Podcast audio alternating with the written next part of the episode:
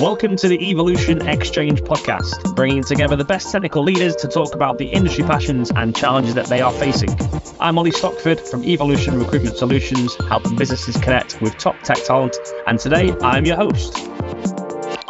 So today we're going to be discussing what does the future hold for fintech, a topic that has many layers, and therefore I'm excited for this one. I'm delighted to be joined by Mike Dodd from Propel Finance, Glenn Smith from Roqqett, Adam Jones from Seccl, and Thomas Herko from Pay It Monthly. Before we delve deeper into the topic, let's work our way around the room with some introductions. So, Mike, do you want to kick us off with a brief intro, please? Hi, thanks, Ollie. Um, I'm Mike Dodd. I'm the head of technology for Propel Finance. We're a asset finance company based in the UK. Uh, predominantly do business to business asset finance lending. Thank you very much. And Glenn? Hi, my name is Glenn Smith. I have uh, a background in 15 years in big finance with UBS and Barclays Capital. Uh, I spent the last 13 years in various tech enterprises. In the last three years, I've uh, set up uh, and built a company called Roqqett, which is focused on open banking payments. Thank you, Glenn. Adam? Hi, yeah, uh, Adam Jones, CTO of Seccl. We're an investment technology company who help people to invest invest well. Uh, I'm responsible for product engineering, data, and IT ops. So anything that relates to what we build, why we build it, and how we build it. Thank you, Adam. Last but not least, Thomas. Hi, I'm, I'm Thomas Herko, CTO of a dynamically growing UK-based retail finance company called Pay It Monthly, uh, which was founded in 2015. At this company, my primary responsibilities include implementing automated credit decisioning, transitioning the IT systems to the cloud, using Kubernetes and Docker, designing and constructing a new system from the ground up and uh, migrating the existing systems. Thank you.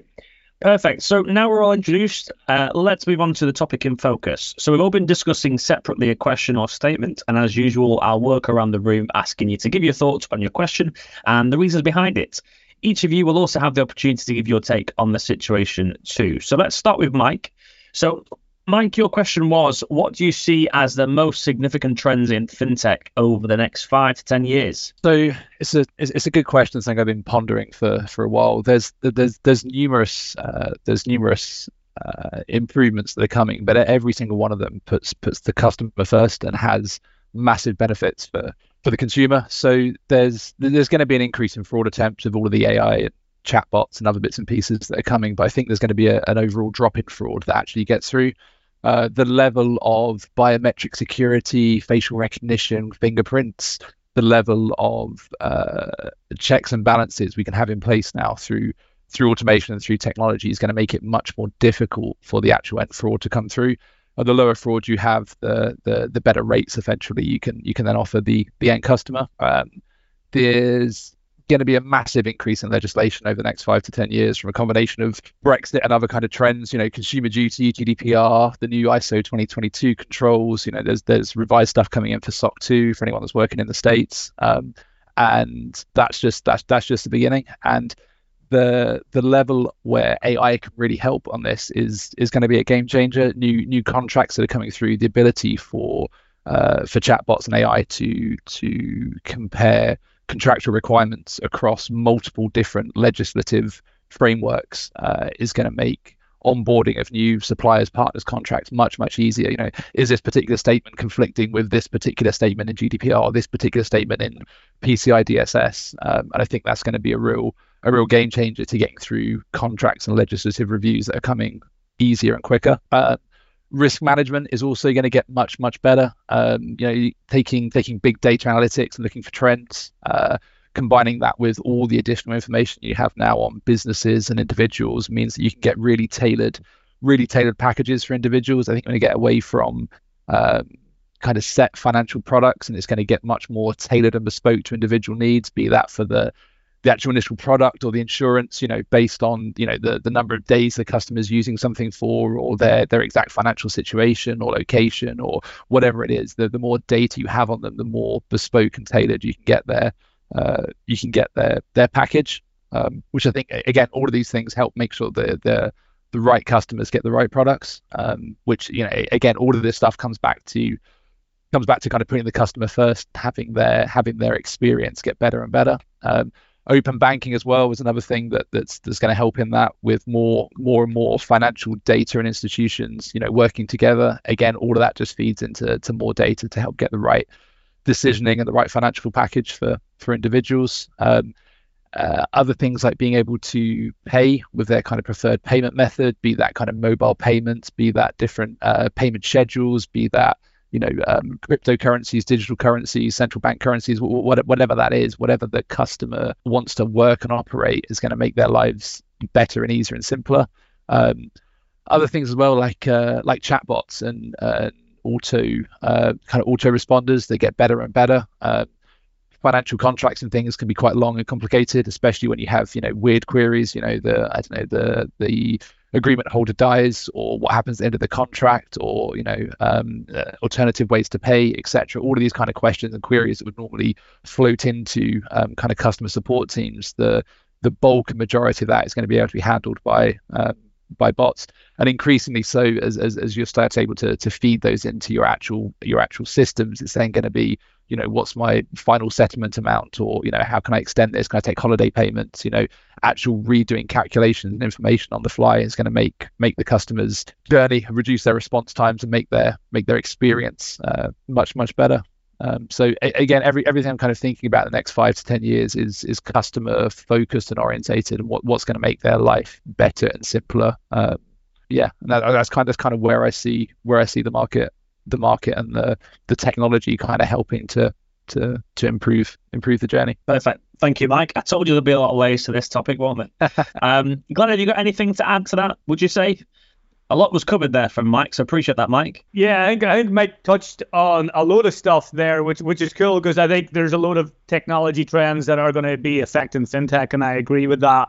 I the uh, there's a number of different pieces that come together. Uh, Roqqett was an open banking based startup, so we're completely aware of the benefits of collating data together in open banking terms. Um, one of the things that we'll throw up there, uh, one of the things that uh, Mike said there was around um, fraud and the analysis and the biometric feedback making everything more secure and a drop off in those things. Actually, I'll counter that by saying the open banking experiences we've had is sometimes those elements can make it slightly more fragmented i.e., um, the data sets that you have are being held in other organizations that don't necessarily share data due to GDPR and security reasons. And because of that, there are um, gaps in between the data sets that they can be used to do fraud detection across that. So if all the data is just in one organization, then fraud detection should be getting better. And we definitely agree with that point. But if it's across multiple organizations due to various service level agreements between different fintechs, then that co- then that data might not have the right communication capabilities to be able to feed the fraud systems to do the detection in the real time necessary. So that's that's one minor point. And I'll come back to some other stuff as we talk about the other answers and that. But that was a, a very comprehensive coverage there to start with. We've opened a can of worms here, haven't we? Uh, Tamas, anything to add to that?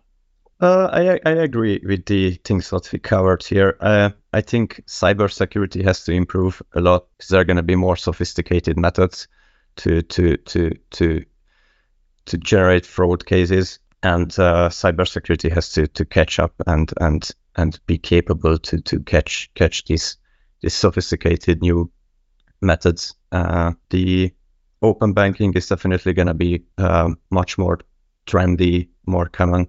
Uh, it will it will reduce the price. It's going to be like a, a better way uh, to, to to pay, and we, we can already see some some some positive impacts of the open banking. Recently implemented it, and and we can collect a lot of lot of additional data. We can we can we can generate better um, decisioning from this data. The the question is like how comfortable the customers will will be to share all this information with us. Perfect. Thank you, Thomas. Uh, and Adam, finally, uh, anything to add to that point? Yeah, I think in terms of the fintech context, that feels really comprehensive and would agree with all of those trends. I guess for me, there's maybe a broader industry context, which is that the pace of change that software is able to operate at is increasing, and sort of paired with that, there's a decreasing cost of change. So it's driven by better ways of working, better tooling, better support. We see loads of stuff coming out of uh, ChatGPT and Copilot that are really enabling engineering teams to make the best of change. And ultimately, that should be driving better outcomes. And I think what we're really seeing is that we're entering the change of the kind of not massive project cost. So, you know, historically, any kind of major change project in financial services is like eight or nine or maybe even 10 figures. And actually, we're getting to a world where you can make meaningful, positive change for six figures. And that feels like a really compelling uh, thing because most of that change, in line with all of the topics mentioned, is driving better consumer outcomes. So for me, it's quite an exciting time as I look forward because innovators will do lots of interesting stuff, but they they'll be able to do so in a way that's more experimental, that's quicker to get to customers, and, and doesn't break the bank. Um, so yeah, that's probably my my look forward. Cheers, Adam. Thank you very much, and uh, thanks everyone for their input on that that point there. Um, Glenn, we'll come to you next then. So your question was, uh, how will AI and machine learning impact the future of fintech? Probably another weighty one here, uh, but Glenn, over to you. Sure. So, um, to give some context around why I'm sort of an interesting person on that topic, I, uh, I said spent 15 years in uh, sort of uh, international finance in the wholesale side of markets in FX, built a lot of technology products there, and I've spent the last 13 years in in technology across across things like robotics. I did a lot of work on AI though before going into the pure fintech zone, and then that AI work I actually did a big project back in 2019 for HSBC on how AI can be deployed across their whole international markets operation. So got a lot of deep insight uh, into what the where the market was in terms of uh, different tools being used. And there is a lot of impact that AI has already had. Let's be clear on in, in finance. Um, like 15 years ago, we were using a lot of machine learning techniques to be able to automate foreign exchange market making with and Barclays with the BARX product. We were the first company to do that. Um, as we've seen the advances in deep uh, in deep learning really come across in the through the 2000s and 10s, like the amazing stuff that we've seen across a lot of different areas. We we do know that data, uh, which is the main main blood of finance in general, ha- has been very much deep mined. You know, there's a lot of um, fraud detection that's coming through cre- credit uh, scoring on the fly has helped a lot. You know, we've seen open banking come into that, which has opened up data across a lot of uh, different uh, institutions. So the, the consumer is more in control of their own data. I agree with Tomas's point that the consumers need to feel safe in sharing that data, but I do believe that's that they are doing that. There's been open banking. I'm not sure what the latest stats are. I think the latest number that I saw a few, uh, last year was like 6 million users had shared their data through open banking or used open banking type APIs and services. So I think the answer is people are willing to do this. Definitely the early adopters at this stage, but six million is becoming reasonably, uh, reasonably big quantity of the overall UK population in that front. But I think the incentives need to be right, and the security needs to be right, and they need to be reassured that that's going to be secure. But I think those boxes are being ticked, and also the um, what we're seeing through that is more dynamic real-time credit scoring happening, which is interesting. Um, we've already seen activity in that space, both in the tech and the startup founding, but also in exits as well. Apple have bought a UK um, UK company in that in that space. The in terms of the fraud detection side of things, that problem isn't solved well across open banking at the moment. I, I, feel as we've been specialists both in the data analysis and categorization of spend and giving that sort of information back to users, we found good feedback in those services and users like that analysis and that capability. I think in the open banking payments, we're still seeing the traction in that building. Uh, there's definitely drives by the regulators that they want to see that come up, but we do need to see those uh, good good analytics, good fraud exp- uh, uh capabilities, etc. But I think what does the future hold? That's sort of where we are at the moment. I think that data analysis and what uh, we've seen the auto investment side of things around here's a good um, here's a good portfolio for your risk risk needs in terms of personal investment and wealth management for people. That's been scaled. That's offered robo advice and robo investment opportunities to a large number of the population through companies like Nutmeg, which has now been bought by JP Morgan.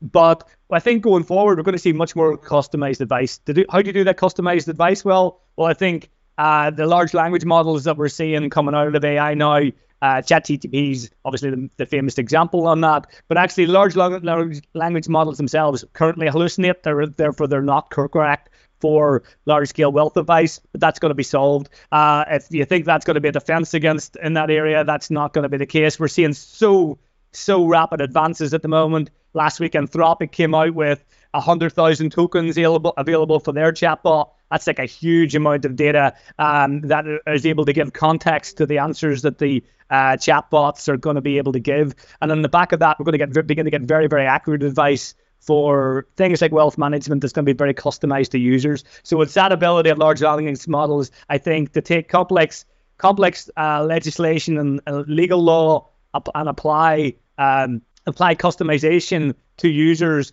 through an interactive bot. That'll that'll create the sort of wealth management advice that costs 1% of your portfolio a year that's generally only available to quite large portfolios and 100 500,000 and upwards sort of thing. It's going to become open to the masses. And I think there's a number of companies already beginning to work in that space, but I don't think we've really seen any company really nail uh, the potential of the personalized AI led uh, language-based advice that we're going to see going forward, and couple that with uh, some of the open banking technologies to see assets across multiple portfolios, we're going to be able to see very comprehensive analysis of users and good advice being given to them through these services now.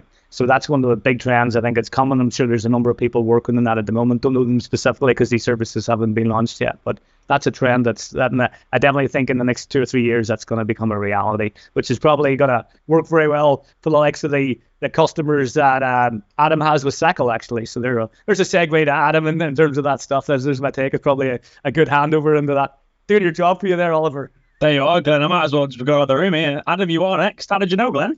That was beautifully teed up, Glenn. Thank you. I appreciate that. Um, and yeah, completely agree. The the wealth advisory sector is an interesting one. Like, there is a massive advice gap. So if you don't have a meaningful size portfolio, you can't get access to financial advice. We don't have enough financial advisors in market. Um, and actually, technology and specifically probably AI and, and language modeling is a great bridge to that. I always see it as a, like a parallel to self-driving cars, and we've got phases, right? So with self-driving cars, you get I think phase one's like driver assist, so you get some cruise control, you get some lane support, and you get up to phase three, and that's self-drive sometimes and human intervention sometimes, and ultimately you get to self-drive in all conditions under phase five. Five. Uh, I guess what we've seen in advice maybe is we've seen some hypothesis testing, which is probably what you've seen with fund managers and portfolio managers, where they're running models on markets and trying to define intelligence from that. The next step from that is decision support, and that's you know augmenting human financial advice by providing some decision support and providing the ability to maybe scale that a bit more easily. And then ultimately, there's a a truly independent and technology driven advice platform, which is the kind of thing that some of those companies that Glenn mentions are aspiring towards and working on. We, we probably see it that there is space for all of that continuum depending on what you need. And it's interesting, the human behavioral side of stuff says, actually, if I've got a meaningful portfolio, sometimes I really do want the reassurance of a person. But if that person can be 10 times more impactful because they're powered by financial systems and by technology, then that's brilliant. And some people, frankly, don't want to talk to anyone and just want an app that does it all for them. And that's great too. Uh, so that's definitely aligned with how I'd see the world evolving. Perfect. Thank you, Adam. Uh, Mike, any thoughts on that? Uh, no, nothing really to add from a from a front end uh, point of view. I, I, think there's also massive advantages for AI in in the back end in spotting things, you know, from from insider trader to potential fraud to they're being used by the auditors, you know, when they're trying to pick and uh, ascertain what, uh, you know, what, what, what parts of the system to look at, you know, using using AI to look for anomalies. Um, I think there's a, there's a there, there's some legs there in trying to identify things that are that are abnormal. Um, I, I, know when we've um, played with it, looking for it and, and, utilizing it for credit decisioning and starting to look for trends and patterns on you know on, on existing portfolios and you know what what what deals don't don't work out as well as as well as they should do when you know when manually looked at by by underwriters you know what what how can how can AI assist and I think that's the that's the key word that Adam was, was bringing in is, is using the AI to assist the you know the, the, underwriting team with okay these are some trends these are some recommendations but let's still leverage your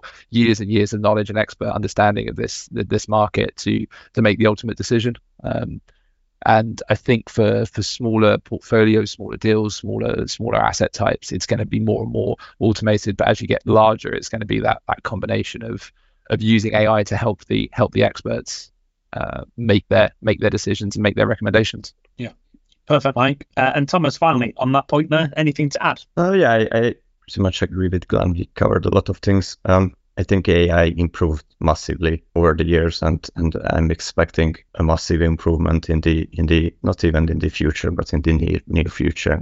And the question will be how how we can how we can use these technologies, how we can adapt, how leaders, how developers, how the teams can can utilize, they can use this this new technologies, uh, and how we can address the the different risks what it can carry. Um, how how how how we can address the security risks and and uh, and and yeah, pretty much how, how we can live with this because it's it's it's it's I think it's not even the future. It's already it's already here. It's not going to disappear, and we have to we have to adapt. We have to we have to live with this. We have to work out how how it will be useful for us. Perfect. Thank you, Thomas. And uh, obviously, well, Thomas's question um, is linked to AI and how that's going to transform the industry in the next decade. So one to to uh, listen out for shortly. But moving on to Adam, um, which I think um, could link and tie in potentially to to what we were talking about before is is um, you know what role will partnerships and collaborations play in shaping the future of fintech? I think a, a big one here, and and probably a little bit to talk about as well. So, Adam, over to you first, please. Yeah, happy to to take it through. And I guess the context again, maybe not completely unique to, to fintech, but more around um, you know, startups and scale ups and, and what it looks like. I sort of see it from two different angles. I think there's a bit of a hubris trap, which is a little bit too much what have the Romans ever done for us and comes maybe from startups and scale ups. It can be that whole, you know, we're a great agile business, we're trying to solve a particular problem, we feel that we're brilliant at it. And what have you, big legacy company, got apart from millions of pounds of capital, recognizable global brand, hundreds of thousands of customers? You know, the reality is we are we are innovators, and actually what they have is an acute understanding of the problem, probably enough motivation to have gone through a huge board approval process to get some money for a project, and there, there's a real motivator there from let, let's call them incumbent firms to to kind of work on something. There's also kind of the flip side to that is that there's an execution trap that a lot of big firms fall into. Um, and you know, let's say you're a legacy bank or something along those lines there's no amount of office refits, beanbags, and ping pong tables that are going to make you quick at executing change and are going to make you an agile business. And in fact, if you've got a kind of agile reskilling project, you've probably failed already. So it's kind of like, well, these these are two slightly different views, but the potential for success is if you can find a way of fusing those things together. So practitioners who can really execute agile change and do it well, and firms who really truly understand the customer and the problem space and the issues that they see day in day out, then that can be a real recipe for success. And I guess if we look at something like the Seccl business, for example, so we're we're the definition of a partnership business. So our mission is to help people invest and to invest well, and we do not have a consumer facing brand. So instead, we power investment custody and account management services for other great brands across fintech and financial advice. So people like GoHenry or P1 and there.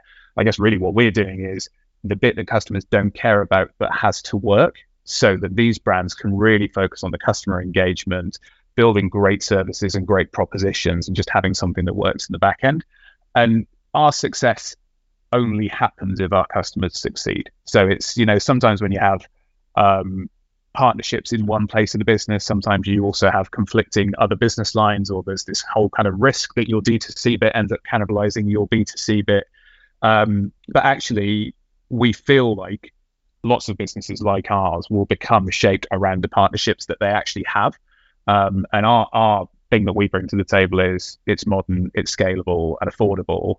Um, and that leads to positive consumer outcomes because, to the point made earlier, it means that big brands can execute change for a much smaller budget and therefore test new propositions, get things to market quicker, and, and you know should have a fundamentally different expectation. So so for us, partnerships really fill that space and offer the ability for firms to work really well together and to take value from that. Brilliant. Thank you, Adam. Um, uh, Thomas, anything to add there? Uh, yeah, I, I think I think in this in this this AI world or AI power world, like um, uh, will be still really important the, the different partnerships and and collaborations. So maybe they're going to be like more machine to machine communications in the future, but it'll be really important to to keep the uh, the keep up the partnerships and and and and the different collaborations. It it will be probably more valuable than uh, what it is now. That's what I'm expecting. Yeah,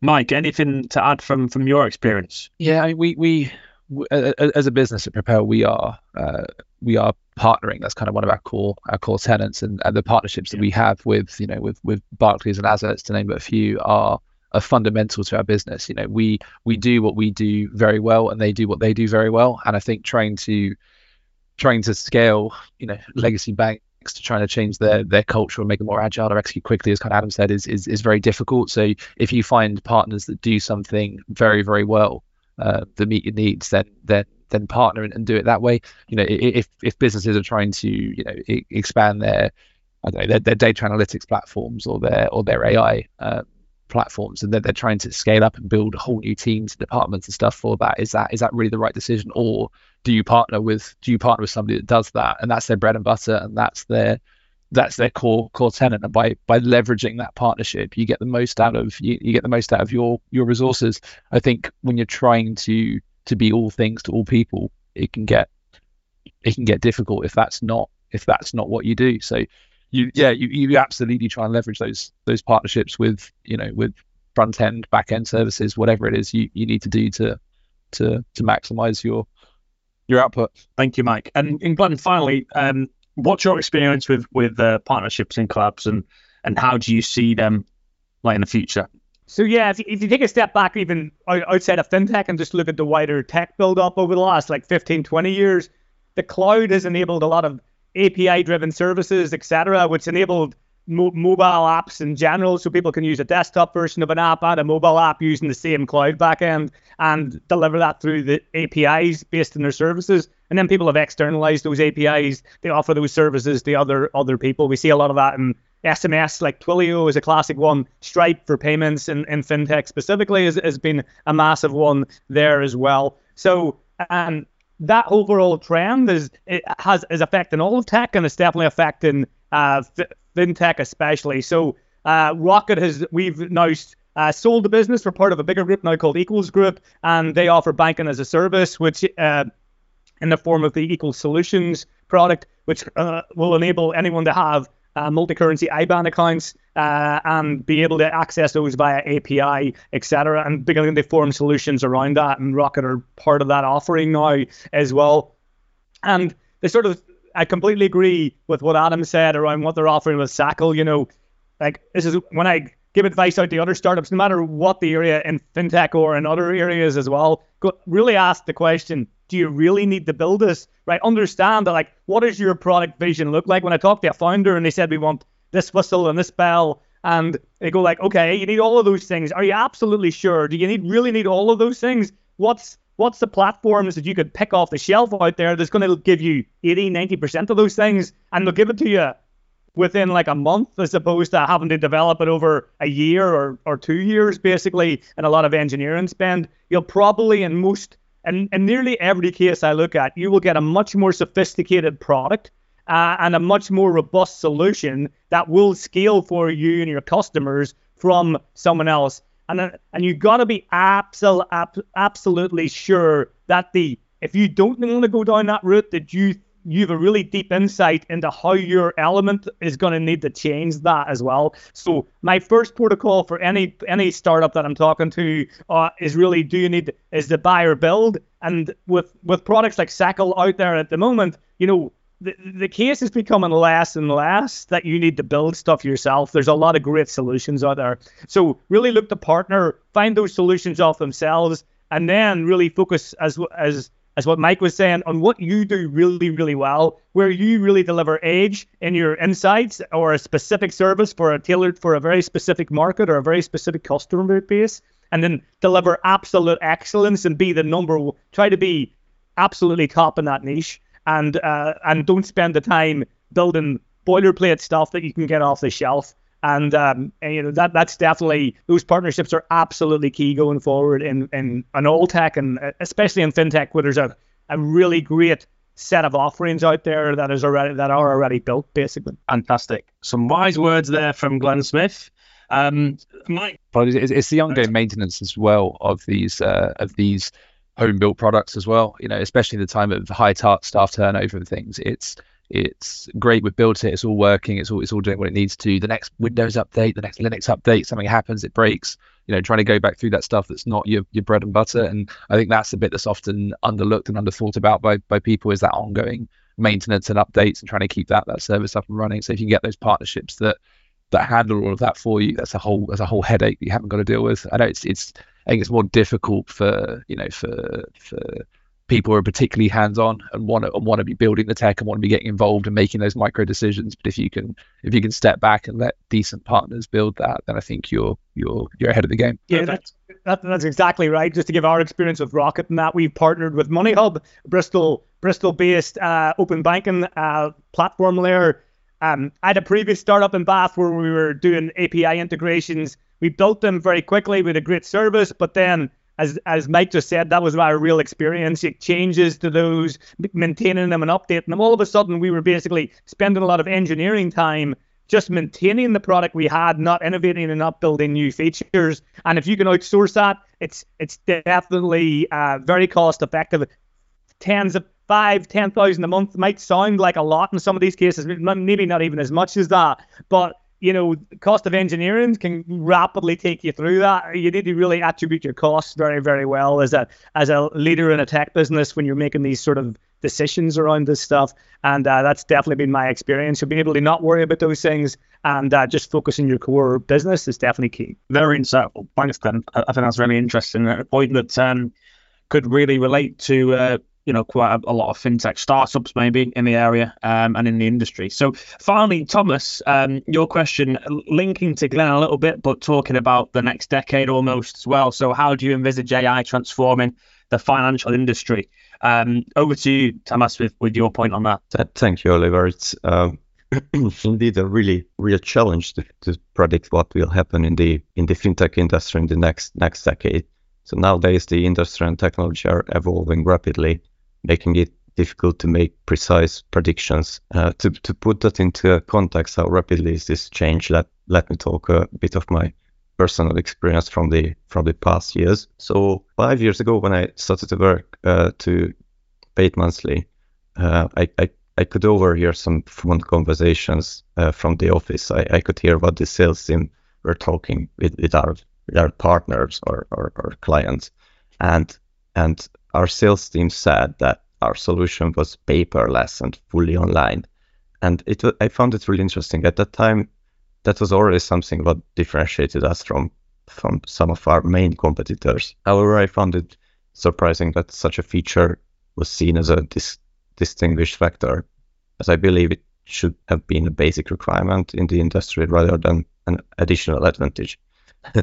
and I heard a story that one of our competitors um, retailer couldn't put through new new agreements. Um, their customer couldn't apply for finance because there was a snowstorm, and the finance company did the credit checking over the phone, and and the handlers couldn't get into the office. So that that that was five years ago, which is uh, I, I I found it a bit absurd. I had mixed feelings about this. I was like, uh, the, the the fintech companies were a bit behind where they supposed to be. Uh, maybe there were some big big participants, they felt comfortable not to in, innovate.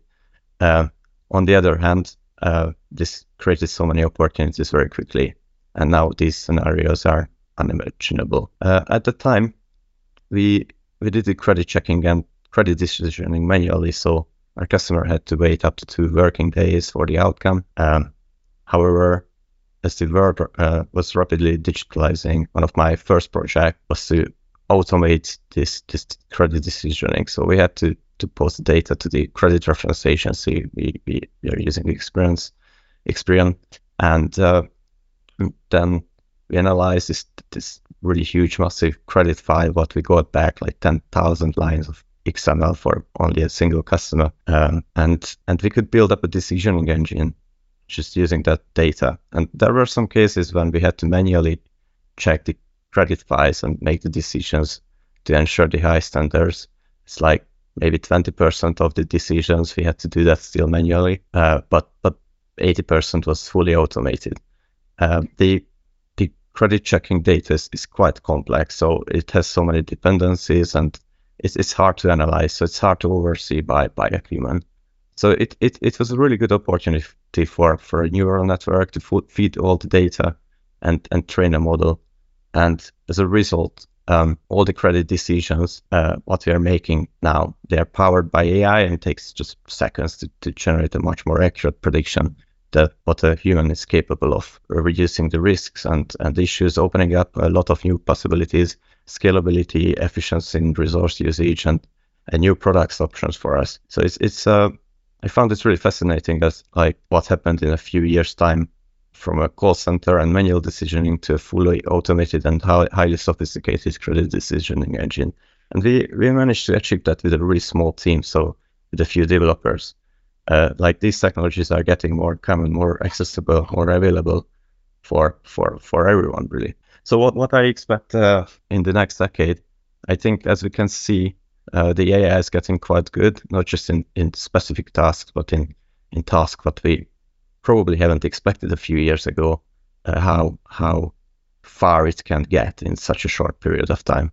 So it's getting something but it's not just used by tech people, but pretty much available for, for everyone. Uh, like as, as we can see, uh, like it's, it's, it's, it's used, it's used by, by, uh, like it can be used by anyone. You've got to record, uh, registration, uh, Open API, ChatGTP. Uh, so it's going it's going to be able to produce much more accurate data-driven decisions, uh, which which is one of its strengths already, and and it can consume analyze really large amount of data in, in, in seconds. So this can provide more responsible lending decisions for finance companies.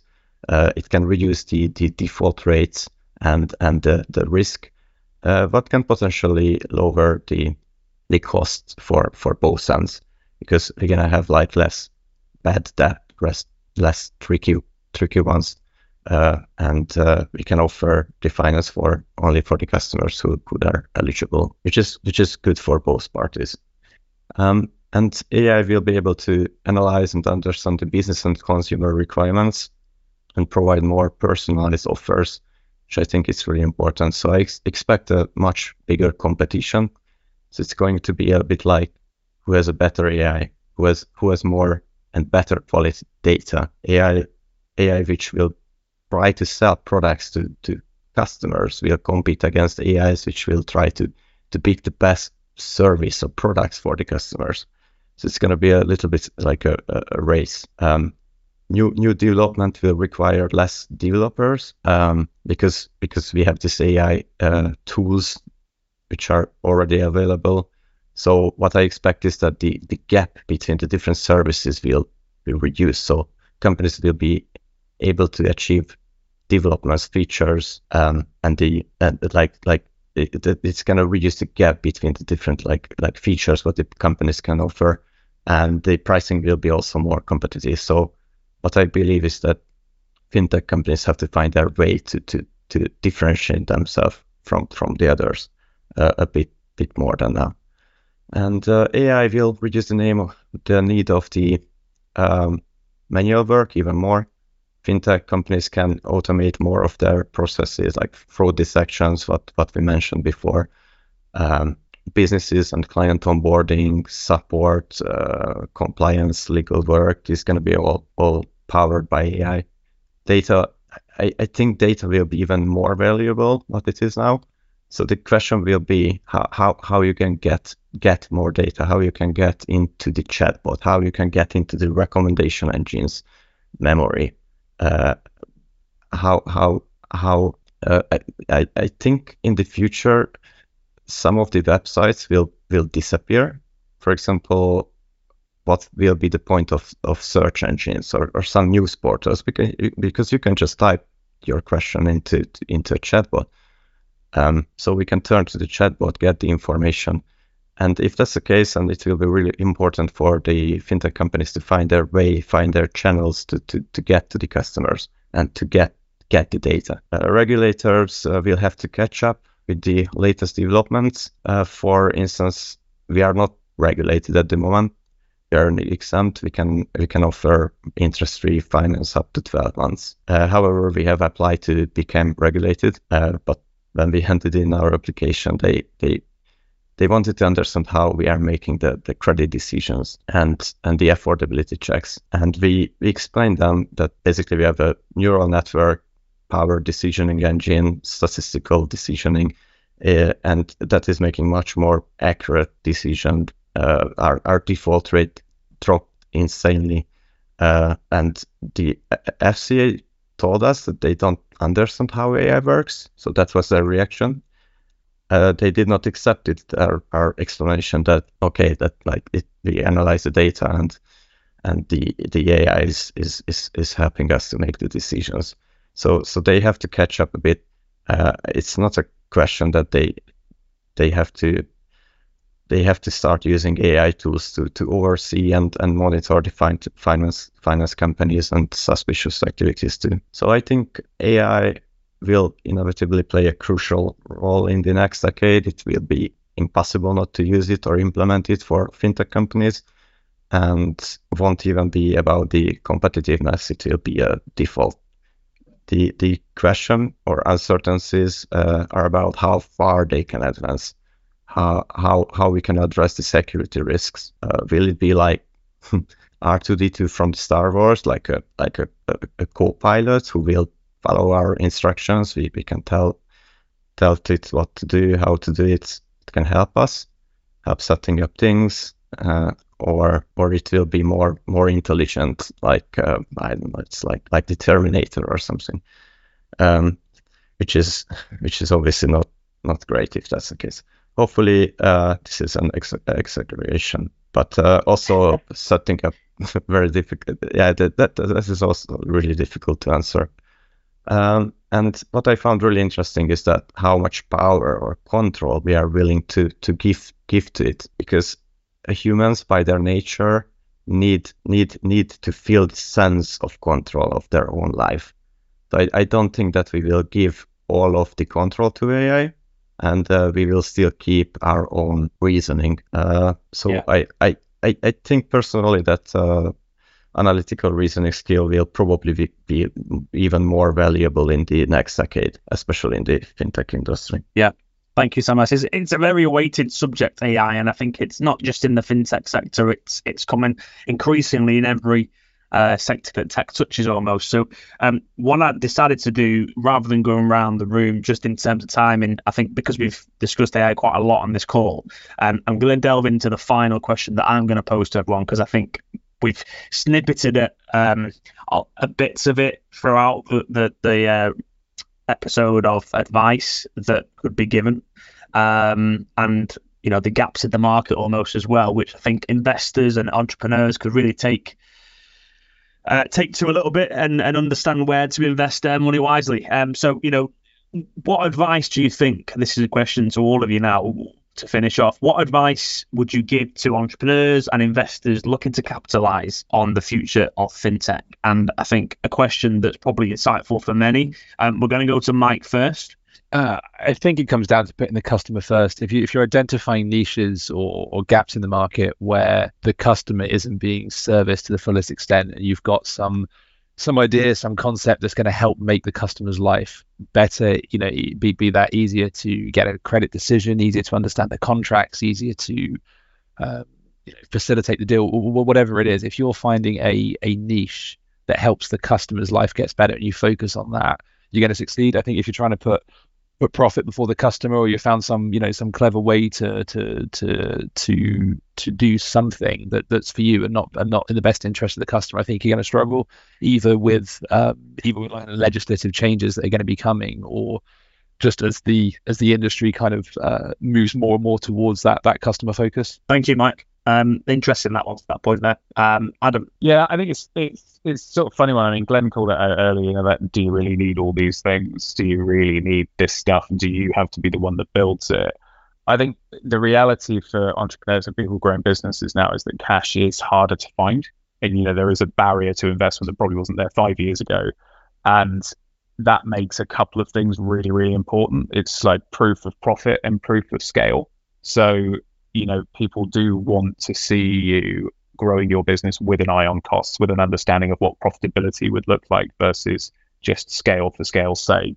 And the second bit is like actually really getting a handle on your addressable market, why you're the right person to solve that problem, and why that problem exists and hasn't been solved already. And I, I think, you know, it can be easy to drift into a business which doesn't necessarily have clarity on product market fit and its route to profit. And if either of those things are true, you know, it's going to be a really tough ask when you get round to needing to raise funding and needing to really prove that you're the business in that space. Thank you, Adam. And um, just before we move on to, to Thomas, and, and this is out of the plan at all, but I think, you know, most people will understand the process that you go through, but just in a snippet for anyone that uh, wants to, to speak up here and just kind of give a bit of an insight in terms of that process, um, what would that stage be looking like to, to secure that investment? Anyone that has um, received that within their current role, obviously you can't disclose so much, but what is the process in a nutshell for any potential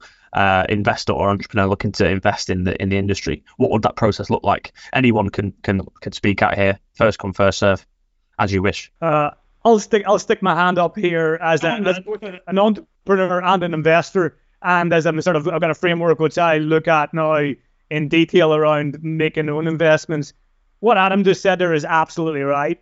Um, uh, he said like understand the problem and why you the right pe- right team to right team to solve that problem. I think that that's a very good framework. Starting with the problem first is absolutely key. And I, I definitely, um, the companies I like to work with or invest in, it's definitely that's a key thing that I that I look for it's not even are you exactly the right team because I think as all engineers right now we can solve any problem we decide to. Like you know, ultimately we know the tools, we can put the teams together, we know the technology. So technology at this point in time is very very rarely the blocking factor. The key factor that you look for is really deeply understanding the problem. Even more so, are you the right team to solve the problem? I think deeply, deeply, deeply understanding the problem and uh, and seeing how you can create a solution. And it's and and it could touch on what Mike said there in terms of making sure you're making the customer's life better. That that's important, but more important is yes that, but also it's a valuable problem that they want to solve. It, it's easy. There's a lot of startups out there that have made customers' lives better, but not in a way that's sort of economic. It's not a big enough problem for the customer, or they're not really willing to pay for that solution. You go, yeah, this is cool. I like this